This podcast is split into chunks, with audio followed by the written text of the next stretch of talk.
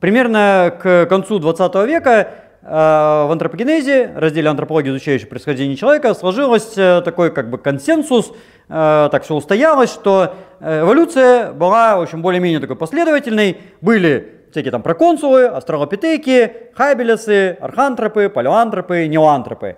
И вот оно более-менее по, по прямой шло. Ну, там были споры на тему того, что, скажем, неандертальцы, они там совсем предки или не совсем предки, или там смешивались чуть-чуть.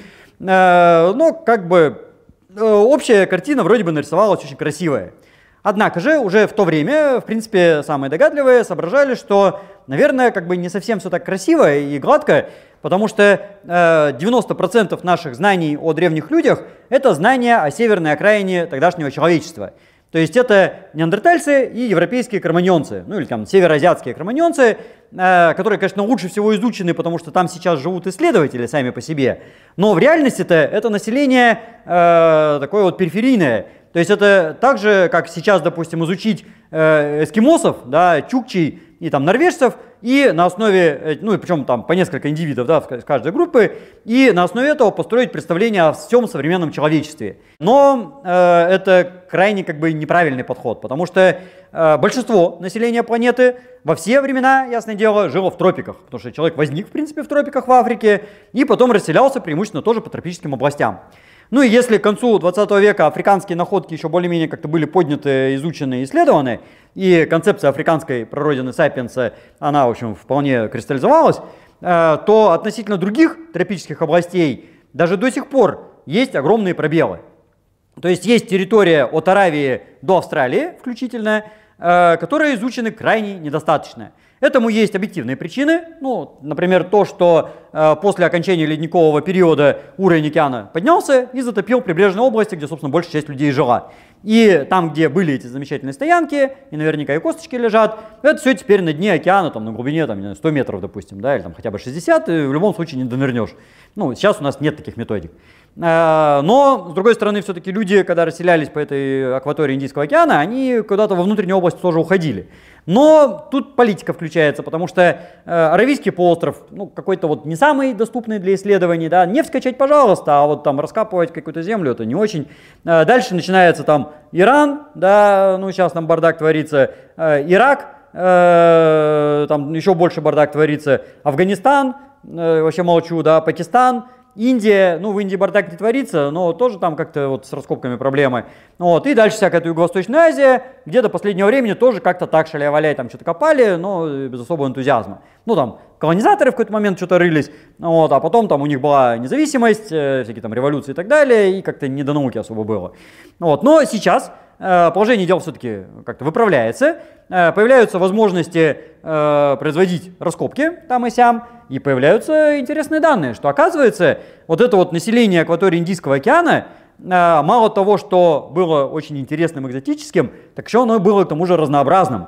То есть оно не вписывается в вот эту концепцию архантропы, палеантропы, неоантропы. Да? То есть э, там были, конечно, и классические архантропы, потому что ну, пятикантропы на Яве были найдены с самого начала, это вот тот самый регион. Вот. А с другой стороны, э, появляются находки, которые вот вообще из ряда вон и ни к чему, ни к городу. Э, на самом деле, Первой такой находкой, до сих пор как-то мало популярной и мало известной, является ключица из Нормады, из Индии, с датировкой в полмиллиона лет. Вот такой длины на самом деле. То есть, казалось бы, вот косточка ни о чем, но это гоминидная ключица, то есть принадлежащая к людям. А, ну и полмиллиона лет, это понятно, что уже никакие не австралопитеки, но у нее такая длина, что ростом он получается там ну, около метра, там уж полтора от силы. А, что это были за люди, непонятно. В принципе, в этой самой долине Нормада, э, в других, правда, слоях, в других отложениях, найдена черепная коробка э, человека, который, ну, как бы похож на каких-то то ли поздних эректусов, то ли ранних гидлебригенцев, но какой-то он странный. Там лица нету, там все сколотое, э, и сама она плохо исследована, лежит где-то там в Индии, есть буквально пара публикаций ей посвященных, Э, каких-то довольно таких невнятных, и что с ней делать, как бы не очевидно. Есть культура каменная в Индии, есть куча ашельских рубил, э, причем Индия в этом смысле чрезвычайно любопытна, потому что она находится на стыке двух грандиозных областей тогдашнего мира э, ашельского. То есть э, Индия и дальше на запад это территория с ашельскими рубилами, а начиная примерно от Бангладеш, ну и вообще вот Гималайского хребта и на восток, это э, территория без ашельских рубил. Вот. Нормада, она как бы в индийской части, но в принципе рядом с границей. Это называется линия Мовиуса. То есть это место, где в любом случае творилось что-то такое интересное, потому что был переход одного как бы, одной половины человечества в другую половину человечества. Ну, Индия это страна чудес всегда была, понятное дело. Э, это есть горы, тропические леса, рядом еще и острова, да, там Шри-Ланка, на которой тоже есть, кстати говоря, э, ископаемые эти культуры археологические. Ну, с антропологией там проблемы, правда, но позднее есть. Э, то есть, по-любому, в Индии были какие-то специфические группы. Они и сейчас там есть. Там есть пигмеи современные, да, э, толком не изученные. И в древности, когда процессы изоляции были гораздо больше, ясно, что там еще что-то интересное существовало. Так что Индия такая мега перспективная область, и нет ни малейших сомнений, что там что-то будет интересное найдено.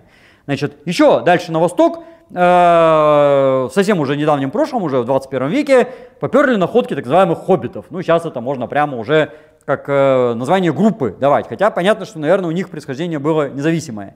Э, в 2004 году первыми из них были найдены так называемые хоббиты на Флорисе, Homo floresiensis.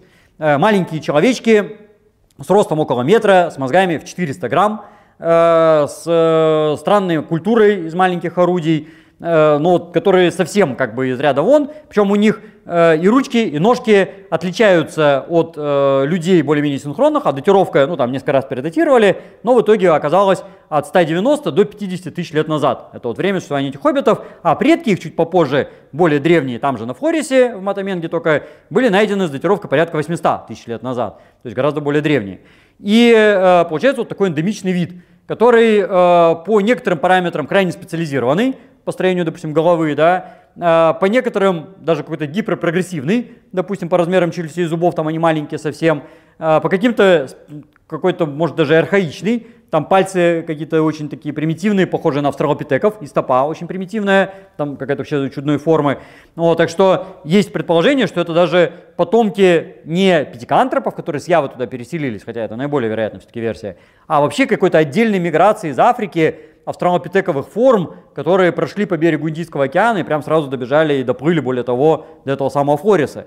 Тем более, что в чуть более позднее время, после открытия хоббитов, обнаружились австралопитеки Сидибы и еще более поздние э, Homo naledi, затировка вообще 300 тысяч лет назад в Южной Африке, которые вообще там с кривыми пальцами видимо, лазали по деревьям, ну, по крайней мере, с некоторой вероятностью, хотя стопа у них при этом совершенно наземная. То есть какие-то формы с очень архаичными конечностями существовали до весьма поздних времен. И поэтому, в принципе, вот этим вот флоресским хоббитам было от кого произойти. Э, конечно, самая выдающаяся особенность этих флоресских хоббитов – это супер маленькие мозги. 427 грамм, это для вот э, известного черепа, да, но там есть находки индивидов, э, фрагментарные, правда, которые еще меньшего размера, и, наверное, мозги у них были еще меньше. Э, и это ставит вообще грандиозную проблему для всей антропологии, потому что до сих пор была такая давляющая концепция мозгового Рубикона, гласящая, что размер мозга где-то от 700 до 900 грамм это э, такой вот минимальный необходимый размер для трудовой деятельности. То есть ниже него труд с каменными орудиями, по крайней мере, да, изготовление каменных орудий практически невозможно. А дальше уже там более-менее можно. Вот. Но хоббиты, у них, видимо, был все-таки больше размер мозга, потому что э, яванские пятикантропы имели размер мозга килограмм, а усохли мозги в два раза с лишним.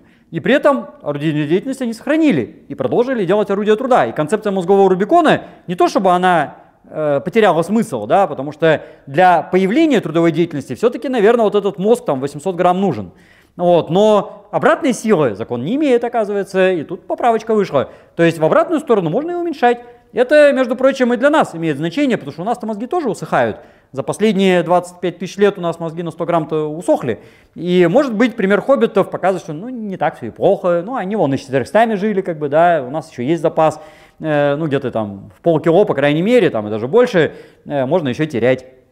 Ну, учитывая еще и компьютеры, там айфончики всякие, да, э, вообще красота. Но э, судьба хоббитов не очень э, оптимистичная, потому что 50 тысяч лет назад они такие исчезли. Ну, вот. Но уже когда нашли вот этих флоресских хоббитов, исследователи, которые их откопали, тут же смекнули и прямо чуть ли не в первой там статье написали, что вообще-то стоит ожидать находок новых таких островных форм. Потому что если на острове Флорис они возникли, а в Индонезии несколько тысяч островов, то, собственно, что им мешало возникать и на других местах? Э, и тут же прям вот, я говорю, в первых же статьях упомянуто было, что, например, ну, Сулавеси – перспективное место, и всем кагалам археологи бросились на Сулавеси, естественно, тут же нашли там культуру. В принципе, она была найдена, в общем-то, и раньше. Даже, кстати, и в Лянгбуа, где хоббитов нашли, первые зубы-то найдены были сильно раньше, просто они считались сапиентными, потому что пока эти фрагментарные зубы, по ним ничего сказать не могли. Вот, но на Сулавесе, в местонахождении Талепу, и раньше были находки, но это были какие-то находки, как бы где-то они были описаны и всеми забыты.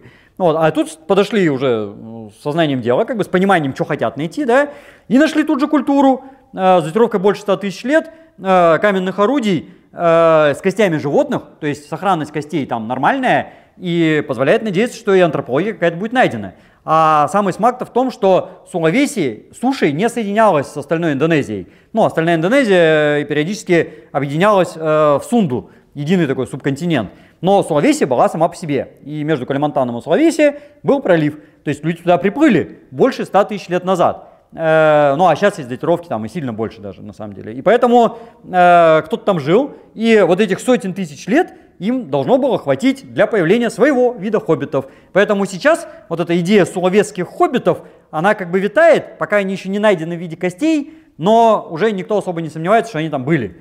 И орудия-то есть, да, ну кто-то их делал, они же там не сами появились. Поэтому э, название еще не существует, там Homo sulovicensis какой-нибудь, но уже у всех оно на языке вертится, и как только первые там несколько костей каких-нибудь найдутся, самых каких-нибудь задрипанных, ну вот, тут же этот вид будет описан. Это вот дело ближайших там 10 лет.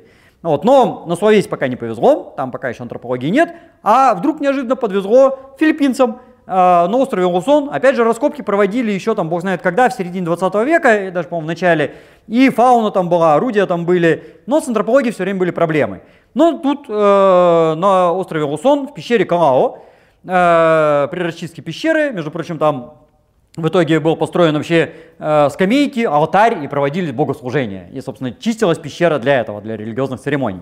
Но между делом вдруг попер археологический слой, где были найдены, э, правда, не каменные орудия, а кости с надрезками. Каменных орудий там до сих пор так, по-моему, не нашли. Вот, но кости есть с надрезками, то есть что-то они там использовали орудие. И самое главное, была найдена э, третья плюсневая кость. Это кость со стопы, но вот опять же такущего размера маленькая, и уже понятно, что рост такого человека был примерно полтора метра, и даже, скорее всего, ниже. Но самое главное, что форма у нее была очень странная и необычная. То есть она отличалась и от хабелесов, э, которые гораздо более древние да, и примитивные, и от людей, которые гораздо более поздние прогрессивные. А это какая-то вот, не вы не похож, как бы вот что-то свое такое отдельное. Но по одной плюсневой кости, если бы это нашел какой-нибудь там Ажен Дюба или там Кёнигсвальд, там, в 19 начале 20 века, э, они бы не парились тут же и назвали свой вид человека вообще без вопросов. Вот, но 21 век как бы уже вот по одной обгрызенной косточке как-то не камильфо описывать, поэтому они продолжили дальше копать. Убрали все эти лавки религиозные нафиг и стали значит, нормальные раскопки производить. И нашли, нашли набор зубов, вот, ну не полный, правда, но премоляры-маляры. Нашли еще там несколько зубов от других индивидов. Нашли четыре фаланги, две с руки, две с ноги и кусочек бедренной кости Дяевс. Ну, правда, детский, поэтому от него толку никакого, и он даже толком не описан. Ну, вот, ну, поэтому про него можно забыть смело. Но э, зубы и вот эти фаланги оказались вообще мега специфические. С датировкой от 50 до 67 тысяч лет назад, э, ну, там 67 с половиной даже, то есть это время, э, когда сапиенсов на Сулавесе быть вроде как не должно, э, что-то рановато для них, да, Э, и э, ну, каких-то пятикантропов тоже вроде не должно, потому что для них поздновато. Потому что пятикантропы еще там 400 тысяч лет назад должны были закончиться. Это самое такое непонятное время, когда вот ну, не очевидно, кто там должен жить. Да? Неандертальцы где-то далеко в Европе, ну где Сулавеси, где, ой, это где, в смысле, где Лусон, где Европа, как бы неандертальцы не должны быть. И возникает мысль, что это какие-то карликовые денисовцы. А, потому что ну, э, в промежутке между всеми этими открытиями у нас же еще подъехало открытие денисовцев, вот, про которых мы только знаем, что у них были здоровенные зубы, как бы, да, а про роста мы тоже ничего не знаем, честно говоря. Вот, но э, денисовцы из общих соображений где-то там должны были быть. Тем более, что современные пигмеи Аэта, живущие там же, на этом же Лусоне, в принципе, в этом же районе на самом деле, они, э, мало того, что тоже пигмеи, так во-вторых, имеют довольно приличную денисовскую примесь. И тут возникает мысль, так может быть вот эти вот новооткрытые лусонские люди, пигмеи древние, да, которых назвали, естественно, Homo lusonensis, и сейчас все их уже называют филиппинские хоббиты, э, может быть это они дали денисовскую примесь э, в современных этих пигмеев э, Маманва там или а это, хотя и может быть пигмейские их свойства, вот современных пигмеев, достались им от этих древних. Вот, но это под большим вопросом, потому что все-таки вот эти древние лусонские от современных людей очень сильно отличаются. Э, у них чрезвычайно маленькие зубы, меньше, чем даже не то, что у современных пигмеев, но меньше, чем даже у хоббитов флорецких, которые вообще там метр высотой были. Ну, вот, правда, при маляры там чуть-чуть как бы побольше, вот, но маляры-то сильно поменьше. Э, и э, по соотношению размеров зубов вот эти у солнца получаются вообще странные, потому что у них что премоляры, что маляры практически одинакового размера. Это как бы нестандартно вообще для гоминид, что у гоминид все-таки премоляры маленькие, маляры здоровые. Ну, вот. А у этих вот редукция зашла маляров далеко, а премоляров не, не, не так далеко. Э, и детали строения зубов тоже специфичны, хотя по некоторым деталям они похожи больше на сапиенсов, по некоторым больше похожи на э, хоббитов неожиданно, по некоторым на пятикантропов, и получается что-то вообще свое. А совсем уж странные пальцы и на руках, и на ногах. Э, пальцы рук довольно крупные, на удивление, при том, что, да, э, вот эта плюсневая кость со стопы, ну и вот эти фаланги стопы маленькие, то есть рост должен был быть небольшой, но руки здоровенные. Э, как у современного практически человека, и как это вот человек с высотой там полтора метра имел руки, как у нас, да, ну это как-то чудно. И фаланги пальцев кривые, причем там на самом деле разные фаланги не одинаковые, там есть и прямые, и кривые, ну, хотя их всего четыре, да, там вроде выбирать-то не особо из чего, но э, руки имеют адаптацию вроде бы к древолазанию, там здоровенные гребни для прикрепления мышц сгибателей, вот, ну, э, остров э, Лусон, он такой лесистый, ну, до недавнего времени, по крайней мере, был. Э, и там есть куда залезать. И может быть там наземная фауна была бедная, ну она и была бедная, в общем, она и сейчас не богатая. И может быть им как-то было актуально залезать на деревья. Вот, то есть, а может быть это наследие предков, которые пришли еще из Африки, обезьяноподобные вот то, что я говорил про хоббитов, флорецких, то же самое применимое и к лусонским. Может быть, это потомки какой-то отдельной ветки, независимо от иванских пятикантропов. А может быть, у иванских пятикантропов с руками и ногами было не так все хорошо, как нам представляется, потому что обычно они реконструируются, ну, как бы человек и человек, только со страшной рожей, да, иванские пятикантропы. А э, на самом-то деле у нас э, на Яве до сих пор нету ни одной ни руки, ни ноги. Там бедренные кости есть, там вот самое классическое первое, то, что Дюба еще нашел, и так называемые лидинские бедра. Вот, ну их там немного, и там еще потом и скрестные, там, ну это не важно. А как бы нормальных стоп и кистей на Яве до сих пор никто не нашел. А, и э, отсюда вырисовывается предсказание научное мое, что э, когда на Яве рано или поздно найдут нормальную кисть стопу, то все очень сильно удивятся, и окажется, что она очень похожа на австралопитеков, на самом деле, а не на людей. Вот, так что э, яванские пятикантропы могут быть э, наследием самой первой волны миграции, еще там двухмиллионной летней давности, э, фактически даже еще и не пятикантропов как таковых, а каких-нибудь там хомо рудольфенсисов, э, те, которые дали людей в Дманисе, в Грузии на самом деле. И вот что-то подобное, одни ушли в Грузию, да, а другие ушли на Яву, и там вот эти архаичные черты сохранились. Тем более сейчас китайцы подкидывают все время дровишек, потому что все время китайцы у себя находят какие-то орудия, которые датируют тоже там 2 миллиона лет, 3 миллиона лет. Им, конечно, никто не верит, ну, вот, ну, их публикуют э, в Nature, потому что они денежку туда заносят, но э, как бы так не особо верят, потому что, блин, китайцы что-то там надатировали, но бог его знает, как, может, они не так уж соврали. Может быть, какие-то очень архаичные персонажи, типа Хавелес, еще со австралопитековыми хорошими такими чертами, потому что про Хавелеса-то мы знаем, что у них такие была еще со австралопитековыми древолазательными адаптациями вполне себе. Э, может быть, они дошли и до Китая, и там зигзагом через Сунду и на Сулавеси, и на Филиппины, и на Флорис, и вот эти австралопитековые черты принесли. И сами по себе яванские пятикантропы могут быть сами по себе вот этой странной отдельной веткой. Тем более, только что э, появилась и в пользу этого своя версия, потому что э, еще давным-давно, в начале 20 века, найденные зубы, э, названные тогда мегантропами, э, в последующее время рассматривались иногда как зубы парантропов, массивных австралопитеков. В конце концов, все устаканились, что это просто те же самые пятикантропы, homo erectus. Вот. Но э, только что была сделана работа, э, когда были собраны, наконец, все данные по зубам с Явы, э, обсчитаны хорошим методом, да, статистическим, а благо их там много, на самом деле там больше сотни уже давным-давно, там где-то по две их. И э, анализ показал, что вот эти зубы с Явы, которые считались просто, ну, пятикантропы и пятикантропы, как бы, по умолчанию. На самом деле, часть из них, видимо, действительно пятикантропы, как бы вот эти самые классические образцово-показательные. Э, часть, наверное, орангутаны вообще, ну вот, ну, как бы бог с ними. А часть не вписывается ни в тех, ни в других, и они какие-то сами по себе. И концепция э, мегантропов, как отдельного вида, а может быть даже рода яванского, она вдруг обрела некоторый глубокий смысл. Более того, первый самый зуб пятикантропа, который еще и Жан Дюбуа нашел в 19 веке, который был прототипом для вида Homo erectus, ну и тогда еще пятикантропус erectus, это тоже на самом деле не пятикантроп. То есть черепная крышка, бедренная кость, они как бы один вид, а вот этот зуб, ну и потом еще там сотня найденных новых, это вообще-то другой, видимо, вид. То есть на самой Яве были орангутаны, Э, как бы люди пятикантропы и какие-то вообще невразумительные кто, которые только по зубам сейчас известны, ну, по фрагментам челюстей. Ну, челюсти там такие страшное дело. Ну, вот. Так что, э, может быть, имеет смысл пересмотреть еще и иванские находки. То есть даже на самой Яве могли уже быть несколько видов, которые дальше там куда-то расселялись, и на разные острова попадали разные люди. И поскольку, я повторяюсь, островов несколько тысяч, в Индонезии, да, еще есть Калимантан гигантский совершенно, он там один из самых крупных островов на планете на всякий случай, по-моему, там на третьем или четвертом месте он находится. Ну, вот, э, есть там какая-нибудь там э, Хальмахера, да, вообще не изученная под ноль, и там всякие Бали, там Ламбок, э, Сумба, Сумбава и там туча-туча других, э, где люди по-любому были. То есть, ну, если уж они до Фореста добрались, то уж и на Ламбоке, и на Сумбаве-то они по-любому были. Ну, так что э, там тоже имеет смысл покопаться. Э, ну, тут, как обычно, вступает в дело всякая там политика, визы, там, разрешения и всякие ситуации местные, да, что не везде можно копать.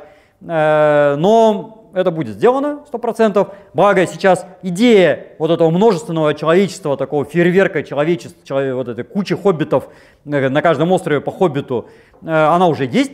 Э, исследователи этим загорелись, э, они получают гранты, слава богу, да, и там австралийские в основном э, антропологи, археологи, ну им близко как бы ехать условно, и этим занимаются, ну не только австралийские на самом деле, и другие, ну и дай бог, в Индонезии наука раскочегарится, ну там в принципе и раньше были хорошие антропологи, в общем-то как бы с ними тоже все было хорошо, но еще больше раскочегарится, станет больше исследователей и найдут еще хоббитов. Суматранских, малакских, э, там пятых-десятых, то есть вот этот куст э, юго-восточноазиатский, он еще будет свести с страшной силой. А еще есть Китай, а еще есть Сибирь, э, а еще э, то и дело появляются какие-то странные мысли на тему того, что люди еще до Сапиенса проникали в Америку, э, ну, я в это не особо верю, но некоторые люди упорно их там ищут.